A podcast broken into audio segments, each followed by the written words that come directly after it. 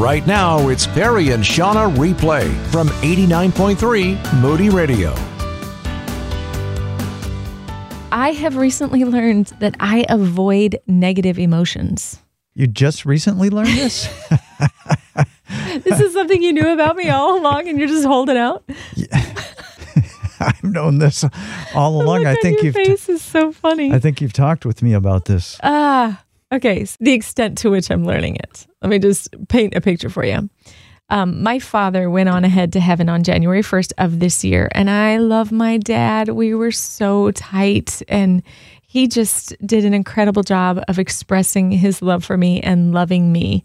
And I just felt like I was the most special person on the planet to my dad, which is kind of funny because at his memorial service, like every person that we talked to was like, your dad just made me feel like I was his favorite. And I was like, oh, dang, I thought I legitimately was his favorite, but maybe that was just dad's thing. I don't know. But there have been times over the last couple of months that I've picked up my phone and I'm searching for a picture or something, and I'll come across a picture of my dad. And I'm like, no, no, no, nope. We are not going to deal with that right now. And I just shut it down. Okay. And I refuse to let myself feel the pain of missing my dad. And how I felt, you know, with my father being gone is pretty much how I deal with every hurtful feeling or memory in my life. I don't. I don't deal with it. I don't feel it. There's a place for them, and it is not today, and it is not out in the open. And I'm reading this book right now by Andi Kolber. It's called Try Softer, and I'm trying to get Andi on the show. So we're working on that. She's phenomenal. But anyway, there, there's a name for this thing that I do in avoiding my feelings. It's called dissociation. Maybe you already know about this, but I'm learning.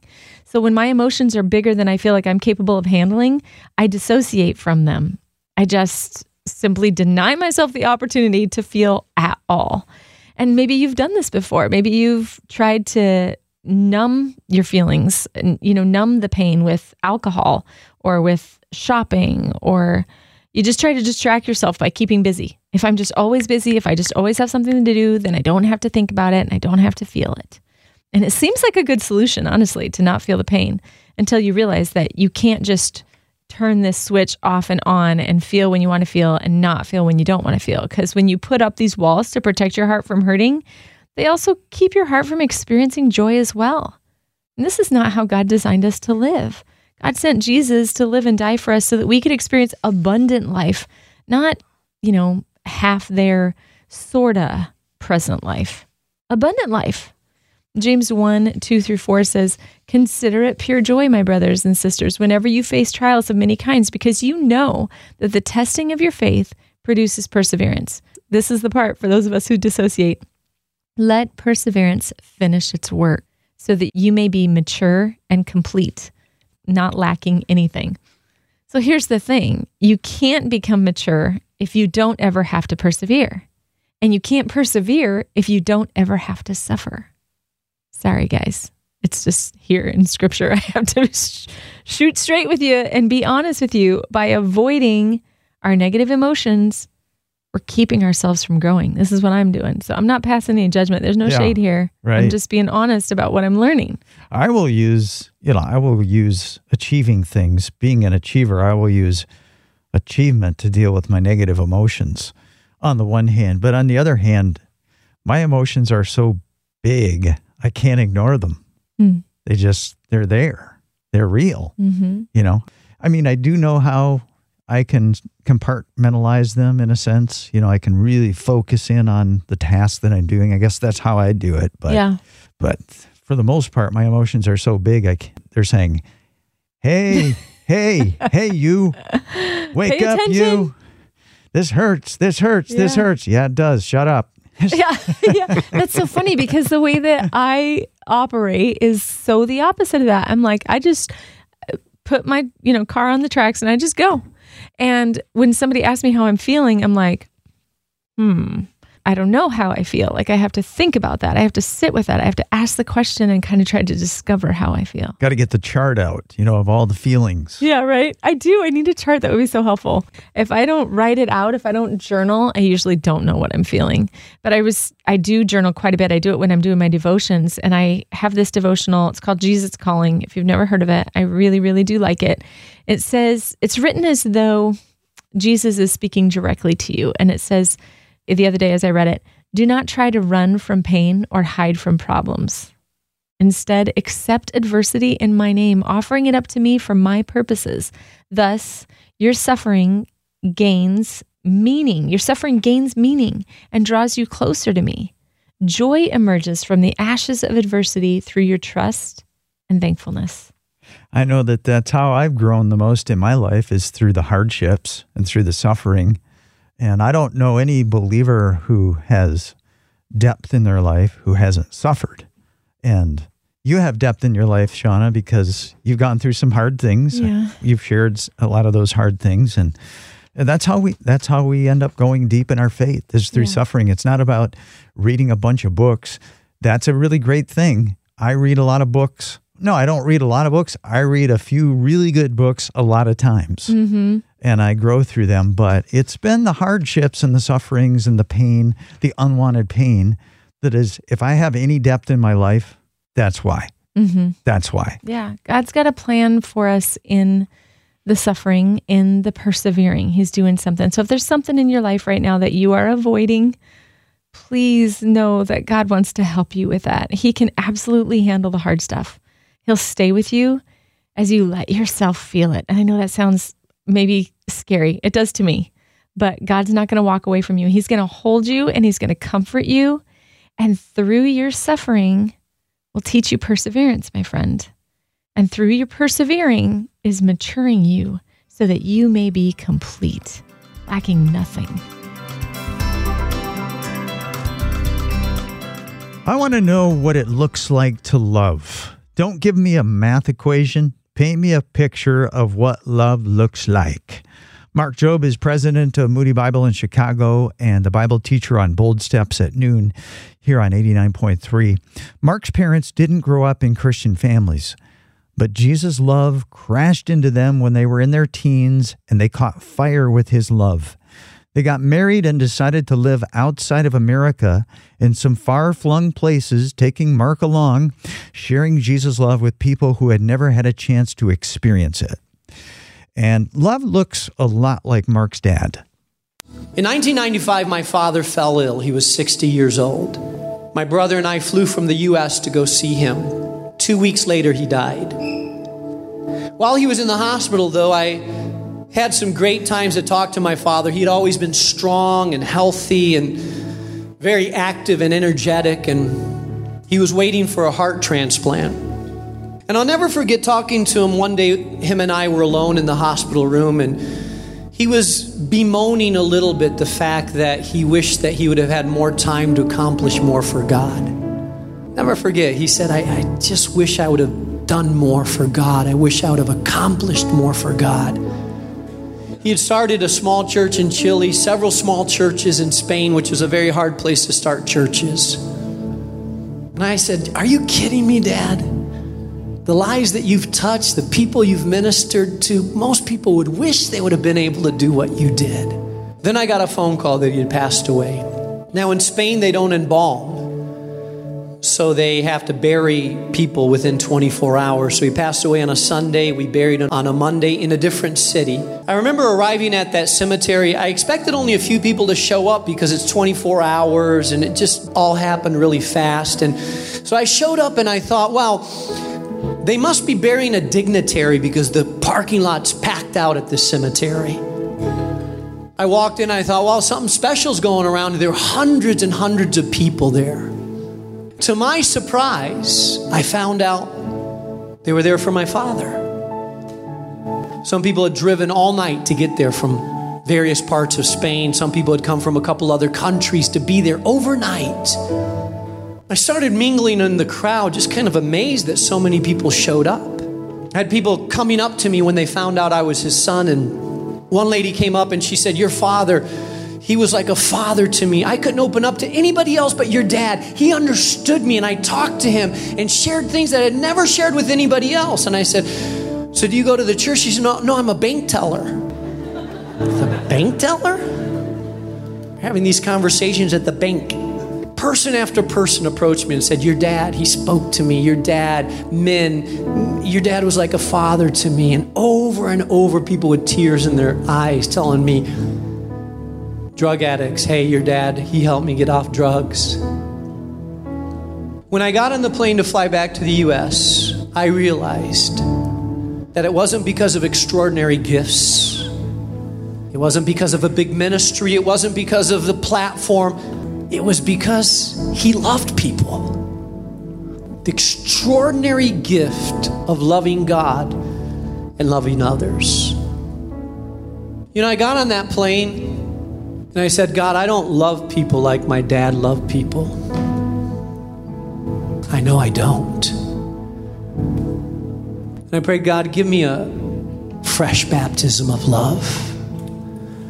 I need to love more.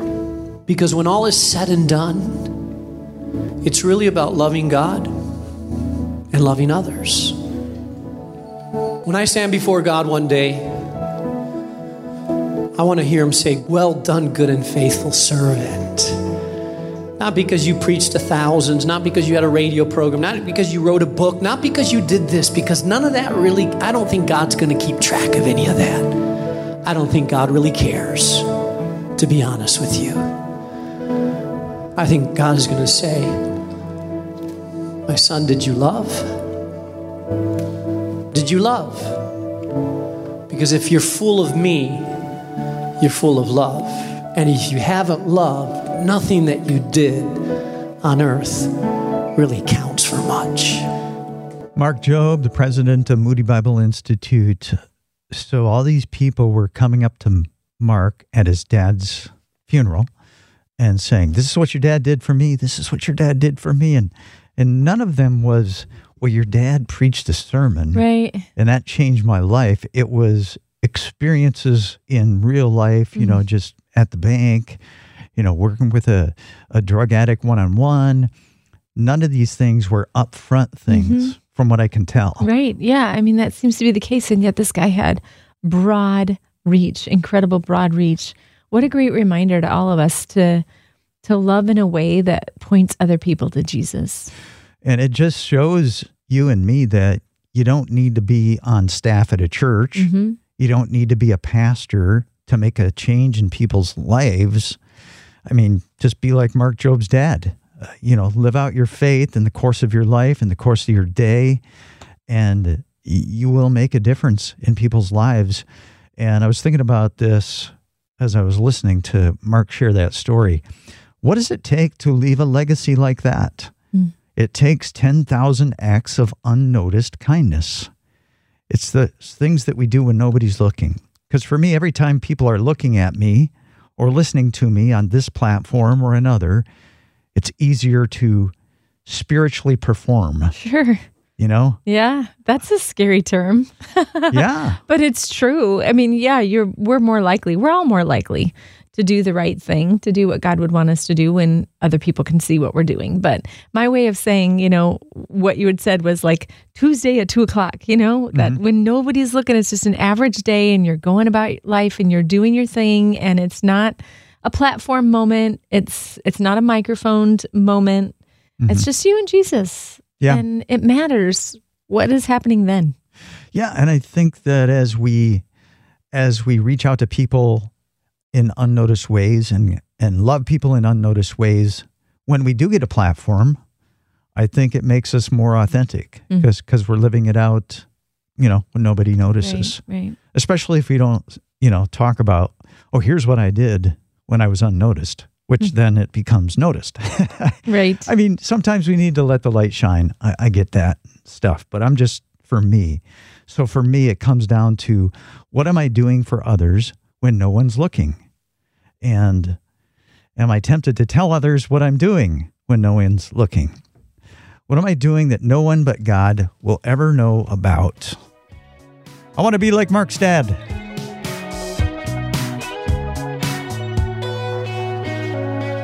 Well, I don't know about you, but when things get hard, I just want to quit. When things get hard and they're hard for a very long time, I start to question whether I'm going to make it or not. I don't know if this, if this resonates with you or not, but... Yeah, I remember back in college when I went on my first five-mile run, because it was, We were getting ready for the basketball season. I was a freshman. It was conditioning, and I had never run five miles before. And I hit the wall on the backside of that run, and I did not think I was going to make it. I don't know how I finished. I guess I kept putting one foot in front of the other. But what that taught me is that it taught me that there are going to be times in life as an adult that I'm going to experience those hit the wall moments, and yeah. I feel like quitting. Yeah, I get it, man. And long suffering. I mean, when you when you hit something hard and it's hard, that's one thing. But when you hit something hard and it just continues to be hard and it's a longer season than what you thought it was going to be, it's hard to keep going. James, Jesus's half-brother, was the leader of the church in Jerusalem after Jesus's death and his resurrection. And in this letter that he wrote to the twelve tribes, he encourages them to stay the course when it gets hard.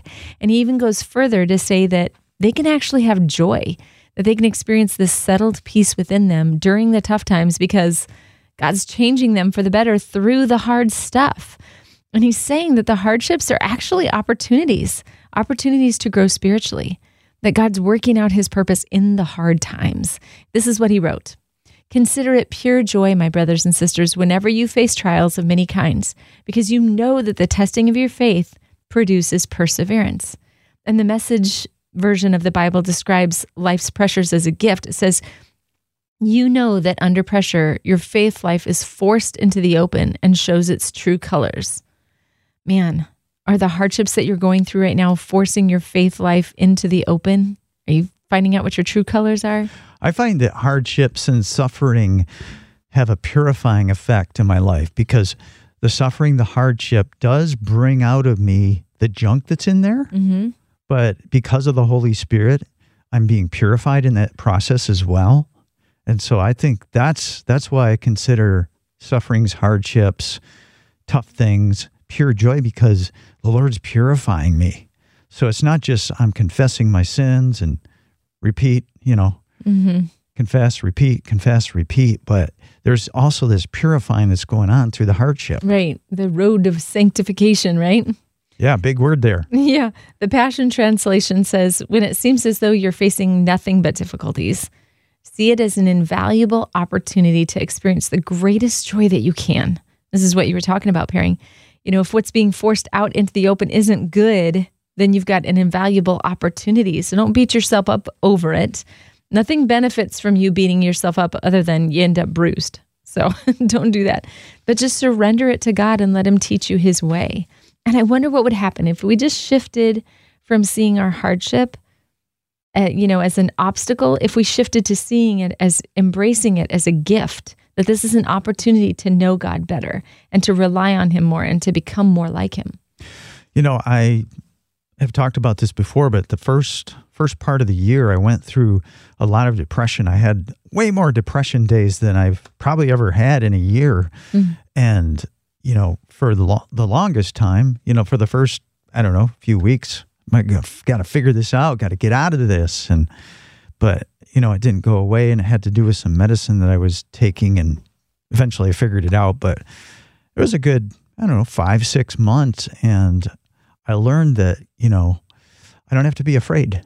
I don't have to be afraid of, of the depression. I don't have to be afraid of having a, a bad day or not feeling that great. I don't get my identity from my health. It showed me that. And, mm.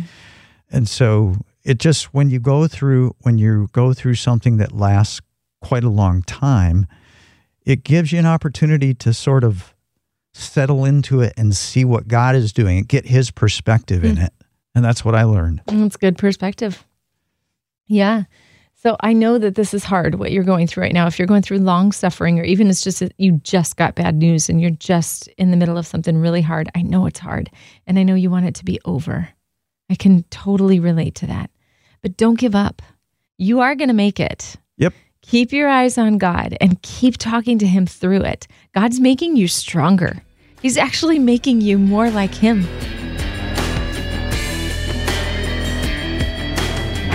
Your mission, should you choose to accept it, is this: to love your enemies. Zara, a Muslim in the Middle East, had been studying God's word with a Jesus follower. During that time, Jesus met Zara in a dream, and she started following him. She faced strong persecution in her Muslim village, but the worst came from her husband. Her husband, Tarif, would pull her across the floor by her hair, cursing her and cursing Jesus. It was a winter evening, and Zara was singing praises to Jesus. Tarif threw her out of the house into the snow. Yet even in the cold, Jesus so filled Zara's heart with joy that she kept singing as she looked for a place to stay. After a few days with a neighbor, Tarif let her return, but his abuse continued.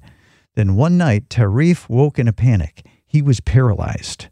Two nights later, Jesus showed Tarif in a dream that he was being disciplined for abusing Zara and cursing Jesus. So when he woke, Tarif repented and asked his bride to pray for him. God healed Tarif, and now he's following Jesus, and his marriage with his wife, Zara, has been restored. Mm. What amazes me about this story is how Zara handled the persecution, even before her husband had been disciplined by God. She had every right to hate the people in her village, and especially to hate her husband. But the message of the cross had changed her and had empowered her to love in the face of being hated and abused. Mm. That's because the cross humbles us. It shows me the hate and all the other junk in my own heart and the mess in my heart.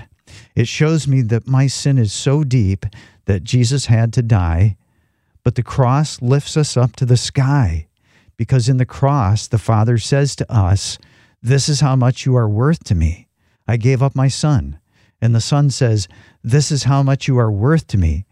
I died for you." Mm. And so when people are cruel, I can be humble because I know that's what's in my heart. And when people are hateful, I can think about how much they are worth to God because I know how much I'm worth to God. Mm. So the cross is the great equalizer in yeah. our relationships. And the majority of the time, those behaviors are coming from somebody who does not know how loved they are. Yeah. Yeah. You know what I mean? So to recognize, okay, there's, it's, it seems so the opposite when somebody is misbehaving, you know, we want to, we want to lash out at them, but it's, and it seems so counterintuitive to recognize, ah, this person doesn't know that they're loved. Yeah. At the same time, you know, God will show me things in my heart that are just there because there's sin still in me. You know, I'm in this battle with sin in my heart, with motives and, and thoughts and desires. And, you know, it's the sin underneath the sin. It's, it's jealousy. It's, it's malice. It's hatred. It's, it's pride. It's selfishness. I know I'm loved by God, and maybe if I knew how perfectly loved I am, those things wouldn't be there. Oh, another angel got its wings. But I don't think so. I think that I think that there's this battle between sin and the spirit in me, and so I know that that I'm still there. There's still junk in me, and and the cross tells me that's why Jesus had to die. Mm-hmm. But the cross tells me, you know, this is how much you're loved as well. Right. So so I can identify with knowing I'm loved by God and still having that stuff in my heart. Yeah. Does that make sense? Yeah, absolutely. Yeah. I'm I'm taken aback by her grace, because here she's being abused by her husband, you know, for her love of God. But after two days, sounds like two days of being paralyzed, and he repented of his sin, he asked her to pray for him. Mm-hmm. And she did. Yeah. Yeah, that reminds me of Job. You know, at the end of Job, Job prays for his friends who kept throwing him under the bus, saying, "Job, it's because of your sin that you're suffering. Right. You know, repent. You're a wicked person." And, you know, Job was a sinner, but it wasn't his sin that was causing him to suffer. And so he prayed for his friends. Mm-hmm. So that's what Zara reminds me of, you know, like Job praying for his friends. And of course, Jesus, you know, when he was being raised up on the cross, "Father, forgive them. They don't know what they're doing." Right. So it's it's a beautiful story of how the cross makes makes a difference. And I just ask you, Lord, to open the eyes of my heart. Let me see again that I'm so messed up that you had to die for me. And thank you for recently just showing me that again. And help me see again that I am so valuable to you that you are willing to die for me. And then help me to do what's impossible on my own. Help me to love those who don't who don't love me back, to love even my enemies.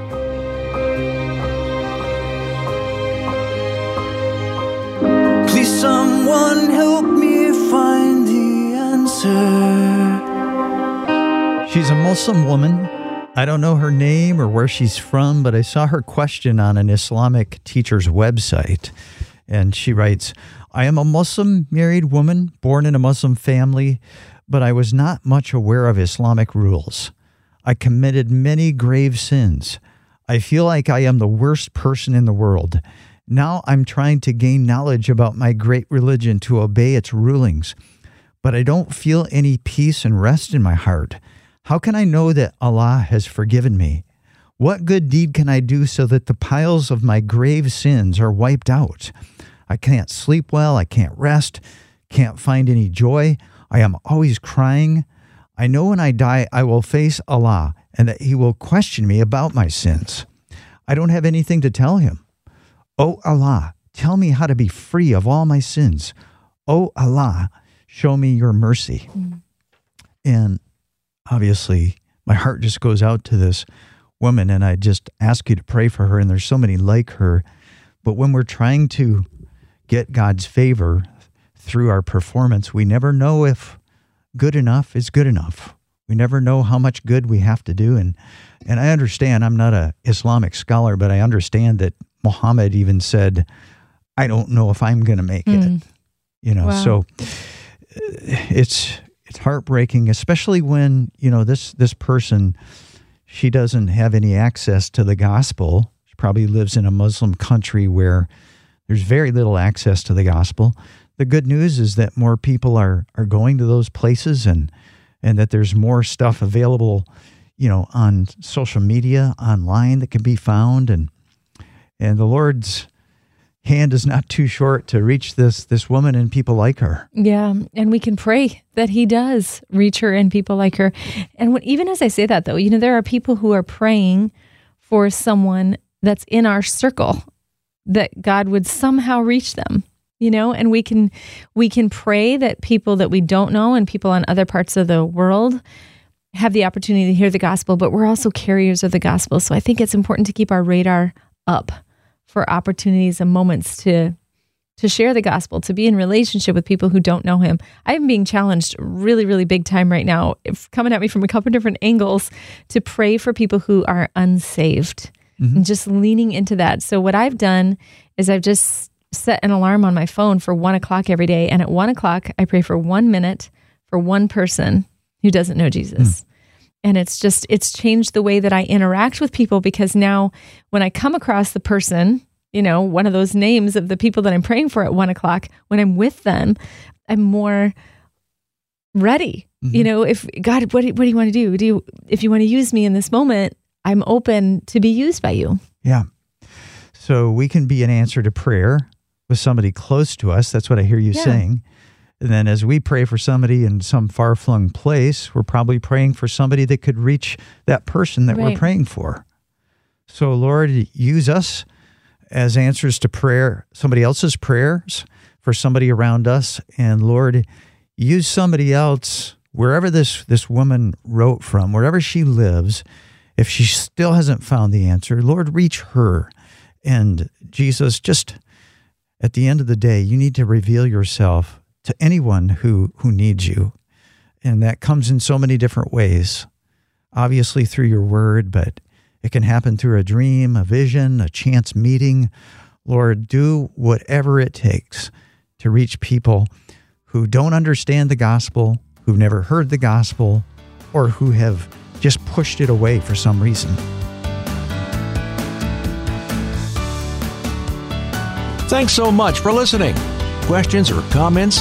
Text us at eight hundred, nine six eight, eight nine three zero. That's eight hundred, nine six eight, eight nine three zero.